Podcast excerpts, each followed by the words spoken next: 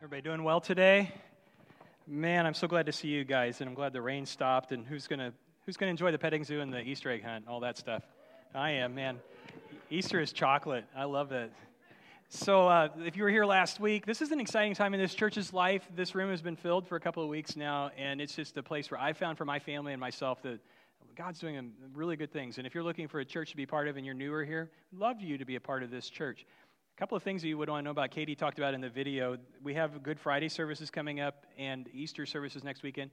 These cards are on the welcome kiosks on your way out. And if there's somebody you would like to invite to services with you, or you just want to remember yourself what time they are, feel free to grab a stack of them. You can give them out to family, friends, neighbors, coworkers. Hang them up on bulletin boards wherever you go.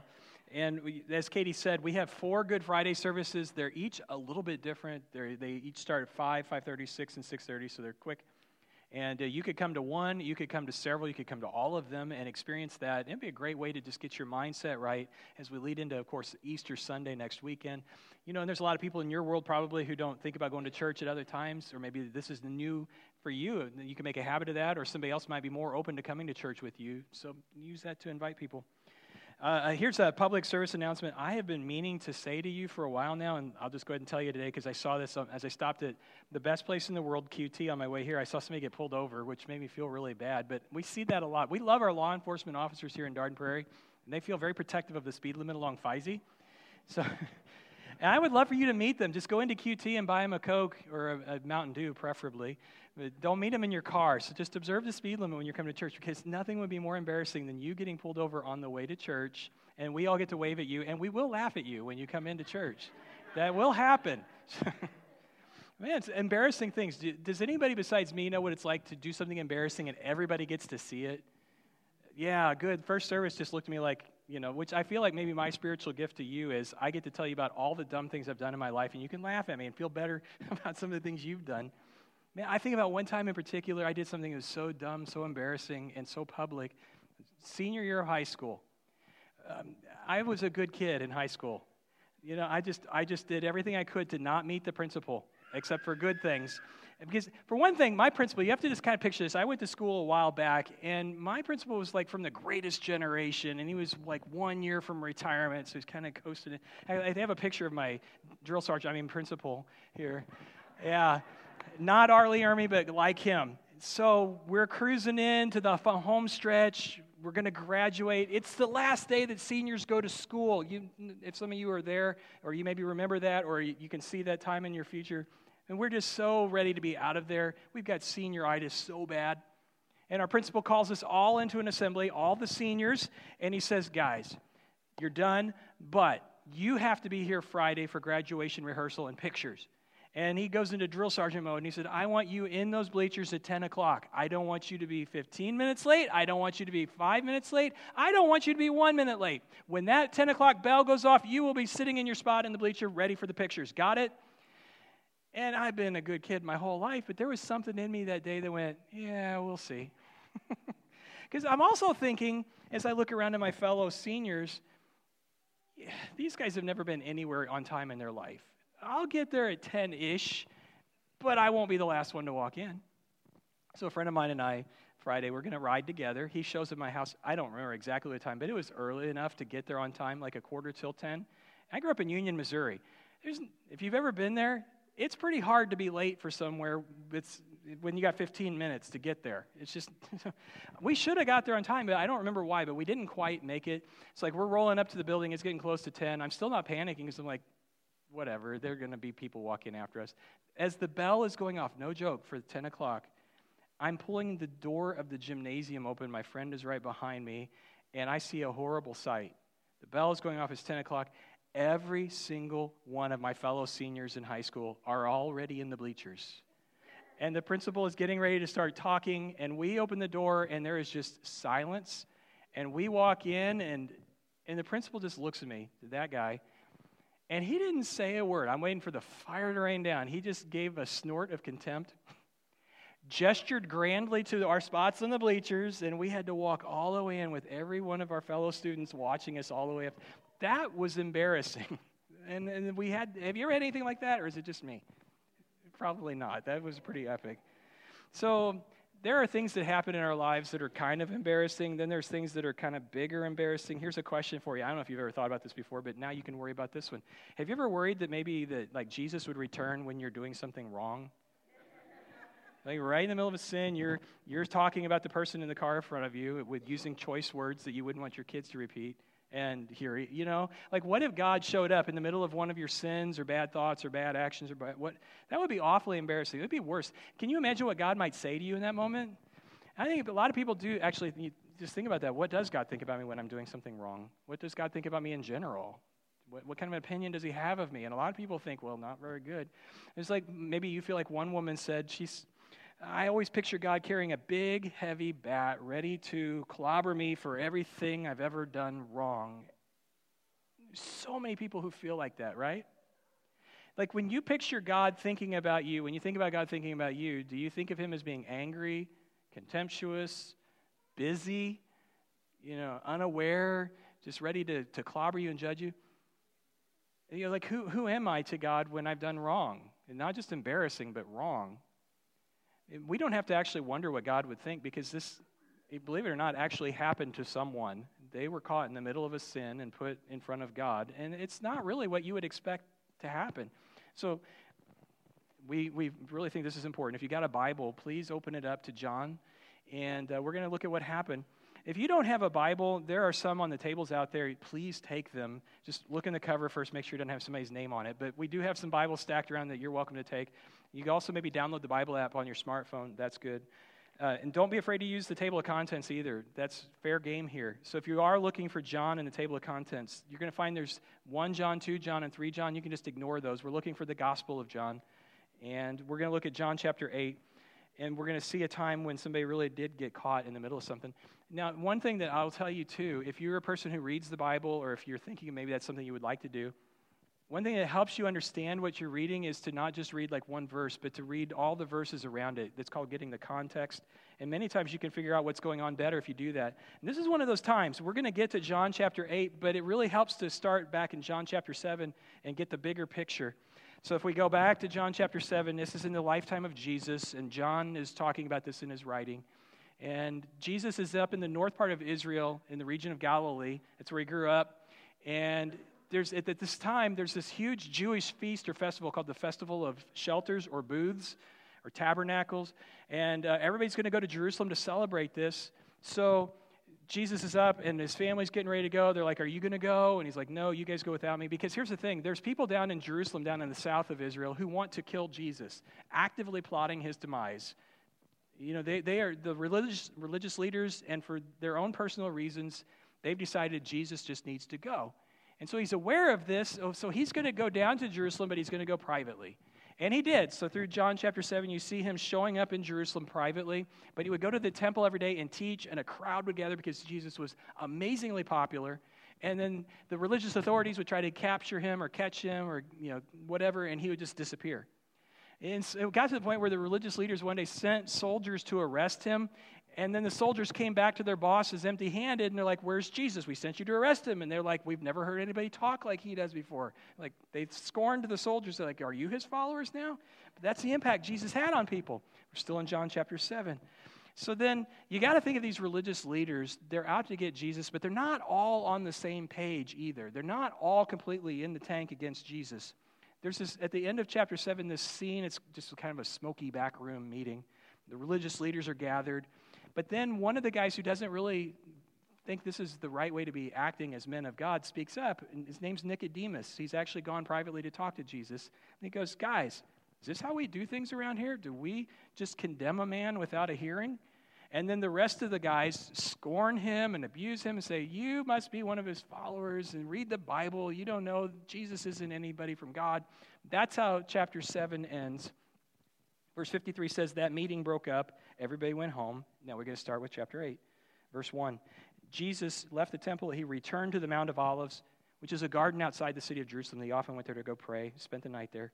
But early the next morning, Jesus was back again at the temple. Well, a crowd soon gathered, of course, and he, he sat down and he taught them. But as he was speaking, the religious, the teachers of the religious law, the Pharisees, the ones who were against Jesus, brought a woman who had been caught in the act of adultery. They put her in front of the crowd. Teacher, they said to Jesus, this woman was caught in the act of adultery. Now, the law of Moses says to stone her. What do you say? They were trying to trap him into saying something they could use against him. I want you to literally picture these religious leaders in your mind for a moment.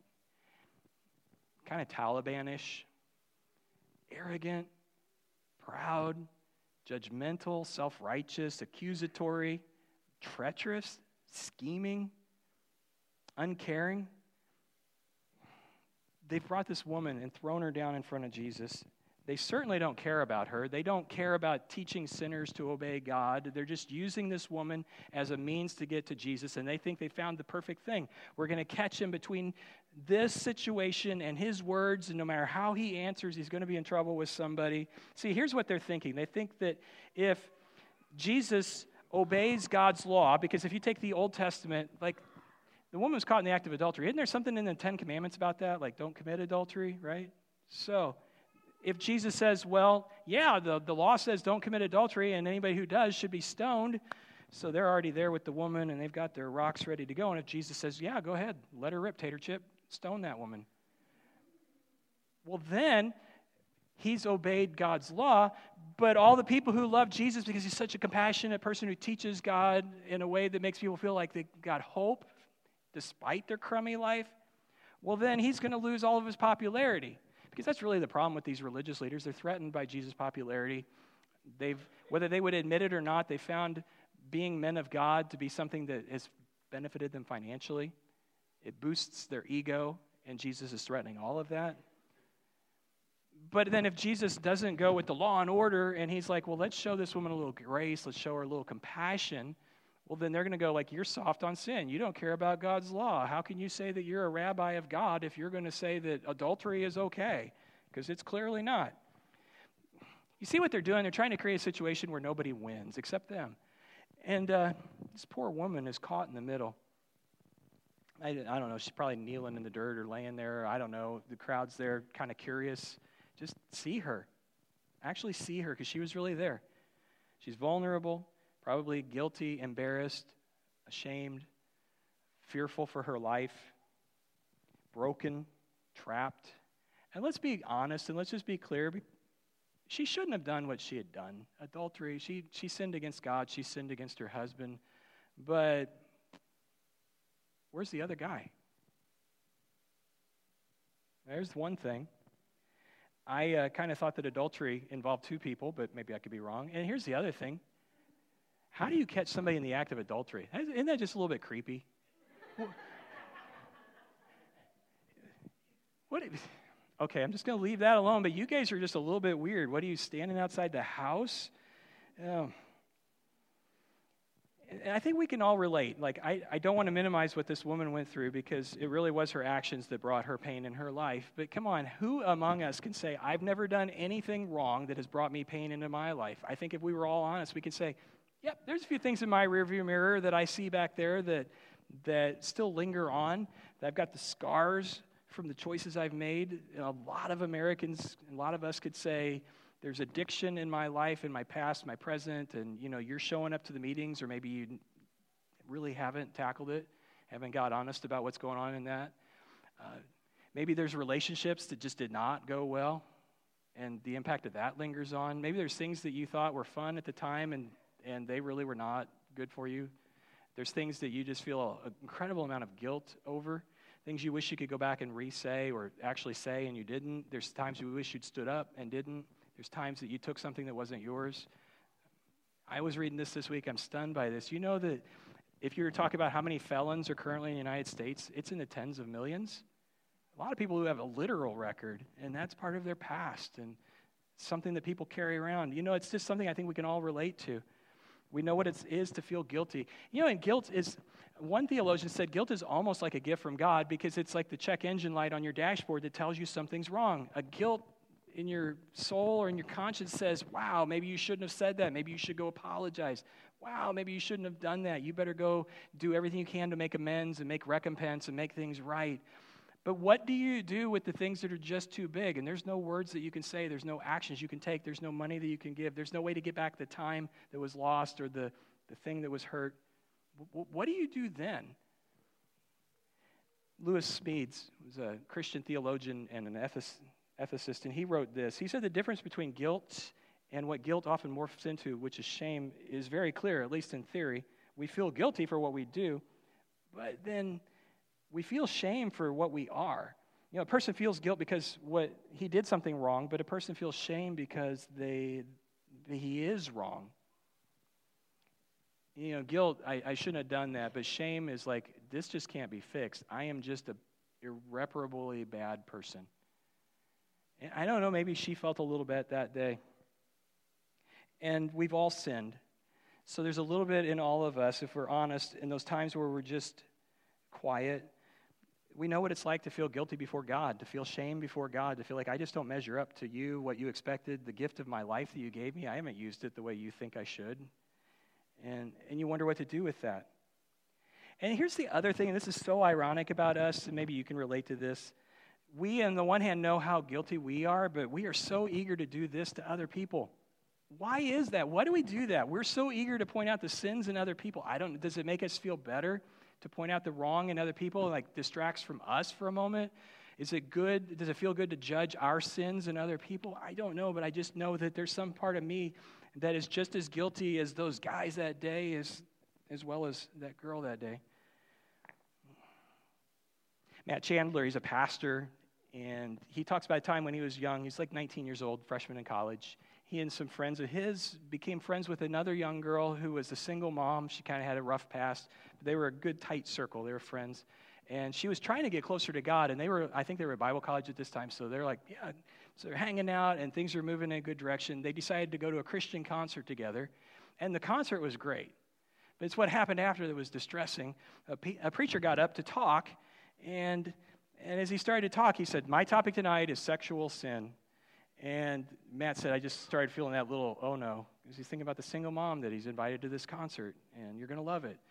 And then the, the preacher held up a, a, beautiful red rose and said, Just look at this. And he described the beauty of the rose, and he said, The petals, it's just amazing. Here.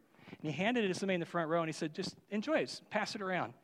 And Matt says, I just know where this is going because the guy just starts talking as the rose is being passed, and he's just, he's not graceful. He's angry, he's accusatory, he's judgmental, and he's just going on and on about sexual sin in a way that finally Matt just said, I, I knew where this is going, but we're trapped. The preacher asked for the rose back now. You can imagine what it looked like after it's been passed through hundreds of hands. The petals are falling off, it's just mangled. And he holds it up, and Matt said, I looked over at my friend, and she's got her head down, she's crying. And, and the, the preacher held up the rose and he said, Look at this. It's been touched by everyone. Who would want this rose? And Matt said, I'm, I'm 19 years old. I couldn't do it. But inside, I wanted to stand up and scream, Jesus would want that rose. Jesus would buy that rose. So that, that's the, the reason why we follow Jesus here and why he's the most important thing here because he's not like anybody you've ever met before. And any idea that you may have about God really needs to be reconciled with what you see Jesus doing when he deals with people who have had an amazingly rough past. Listen to verse 6. So they're trying to trap Jesus into saying something they could use against him, but Jesus stooped down and wrote in the dust with his finger. Why, why did he do that? He stoops down and he starts, I don't know. Do you think maybe he did that because that's where she was? Got down on her level. Everybody else is towering over her. They're powered up. They're ready to condemn her. They're ready to stone her. The people who were there just listening to Jesus teach are just curious, like, hmm, what's going to happen next? This is for their entertainment. Jesus, like, this is a person's life. He gets down there and he starts writing in the dirt. Just, just look at Jesus for a moment, would you? Look how calm he is. Look how composed he is. How in control of the situation he is. Look, look how compassionate he is. He just crouches down and he starts writing in the dirt, which is one of the big theological questions. I don't know if you've ever wondered. If you've ever heard this story before, you've probably asked, what did he write? And I've always wondered the same thing, and nobody knows. Well, except I think we found recently in archaeological digs, we've managed to uncover what Jesus actually wrote that day. I've got a picture of what they did there. Yeah. I, I don't know. You, if you have a theory, I'd love to hear your theory of what Jesus wrote. Some scholars say, well, he was down there and all the religious leaders are there. He just starts writing one of the Ten Commandments, but not do not commit adultery. Maybe he starts writing do not covet your neighbor's wife. Maybe he starts writing do not bear false testimony. Maybe he wrote their names and their sins. Maybe he wrote her name in a place where she could just see it. I have a theory of my own. I could be right, I could be wrong. Have you ever heard the expression when somebody's bound and determined to make a fool of themselves, just get out of the way?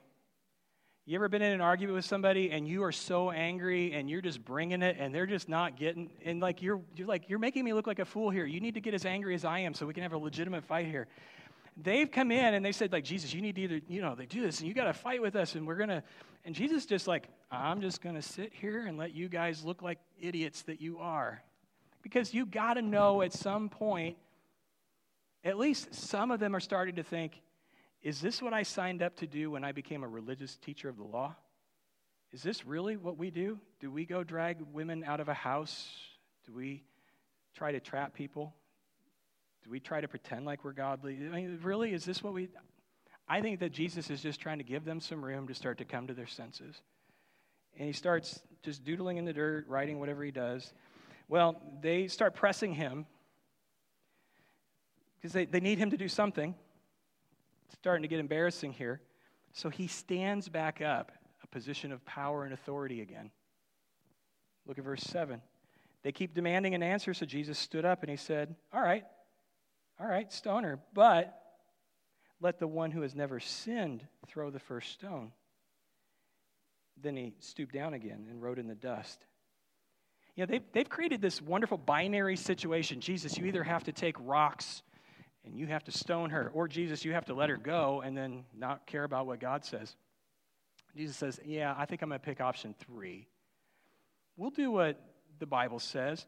By the way, I wrote that part of the Bible, so I think I know what it means. You guys do it. In fact, the one of you who has come here with completely clear motives, you're just trying to honor God with your life, you're just trying to honor holiness and purity. You haven't broken any laws yourself. You actually eyewitnessed this little incident. You've come here because you care about her and you care about our community. Oh, and, and you've never done anything like this before either. Why don't you go ahead and take the first shot at her? And it completely reframed the issue for everyone. And you can see it by what happened next. These guys have suddenly realized the situation has boomeranged on them. And it is not turning out at all like they thought. Kind of like a hunter last fall. He, uh, he and some friends of his were in a duck blind hunting geese. And a wedge, is that what you call it when geese are flying? A skein, a wedge?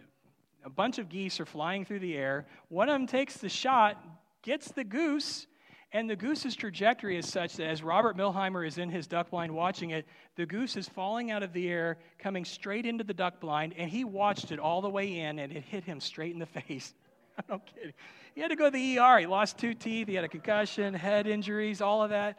Now, I don't believe in karma, but that's karma. You got the goose, and then the goose got you. So, this thing turned around on these Pharisees, these leaders of the law. It did not turn out how they anticipated at all. I just love this. It's going to leave a mark here. Here's the irony of this situation those guys, they, really don't care about the woman. Um, but ironically, they have done the absolute one best thing that could have ever happened for her. So, last week, if you were here, we talked about Zacchaeus, who is a very sinful man, tax collector. And Jesus invited himself over to Zacchaeus' house for lunch. And everybody was like, Why are you spending time with somebody like him? He's awful. And Zacchaeus says, No, if I've cheated anybody, I'll pay it back. And I'm going to give half my stuff to the poor. And Jesus goes, Salvation's come to this house. This too is the son of Abraham, because the Son of Man came to seek and save the lost. They brought this sinful woman right to the person who seeks and saves sinful people. Don't throw me in that briar patch.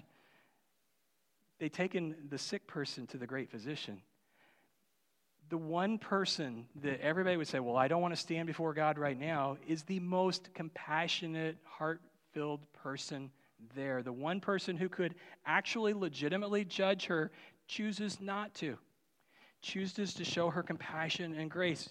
There's a, you know, John 3.16, for God so loved the world that he, keep saying it, gave his one and only Son, and whosoever believes in him shall not perish, but will have everlasting life. Go ahead and say verse 17. For God did not send his Son into the world to condemn the world, but that the world might be saved through him.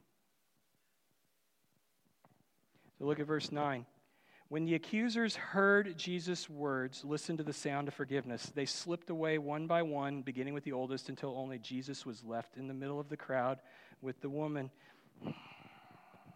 I just picture it this way the old guys start thinking, yep, he's right.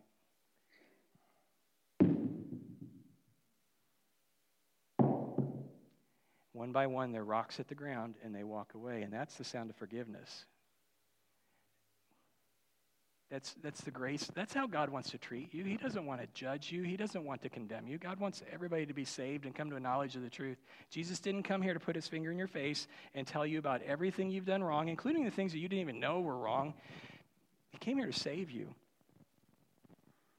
If you've ever wondered or assumed or think you know what God thinks about you, you need to factor this into your view of what God thinks of you. I like how Max Lucado paints this picture. He says, Now, Jesus and the woman, they're just alone. And the jury's gone. The courtroom becomes the judge's chambers. The woman awaits his verdict. Surely a sermon's brewing. No doubt he's going to demand that she apologize, but the judge doesn't speak. His head's down. Maybe he's still writing in the sand. He seems surprised when he realizes she realizes that she's still there. So you go to John chapter 8, verse 10. Jesus stood up again and said to the woman, Where are your accusers? Didn't even one of them condemn you? No, Lord, she said. And Jesus said, Neither do I. Now, go and sin no more. Max Lucado, if you've ever wondered how God reacts when you fail, frame these words, hang them on the wall, read them, ponder them, drink from them, stand below them, let them wash over your soul. The one who gets down in the dirt with us says, I don't judge you guilty. Now, go sin no more. I have no idea what Jesus wrote that day, but I know what he's written in a whole lot of other places through a whole lot of other human authors. Isaiah 43 25, I, yes, I alone will blot out your sins for my sake. I will never think of them again. God says that. There's another place in Isaiah where he says this.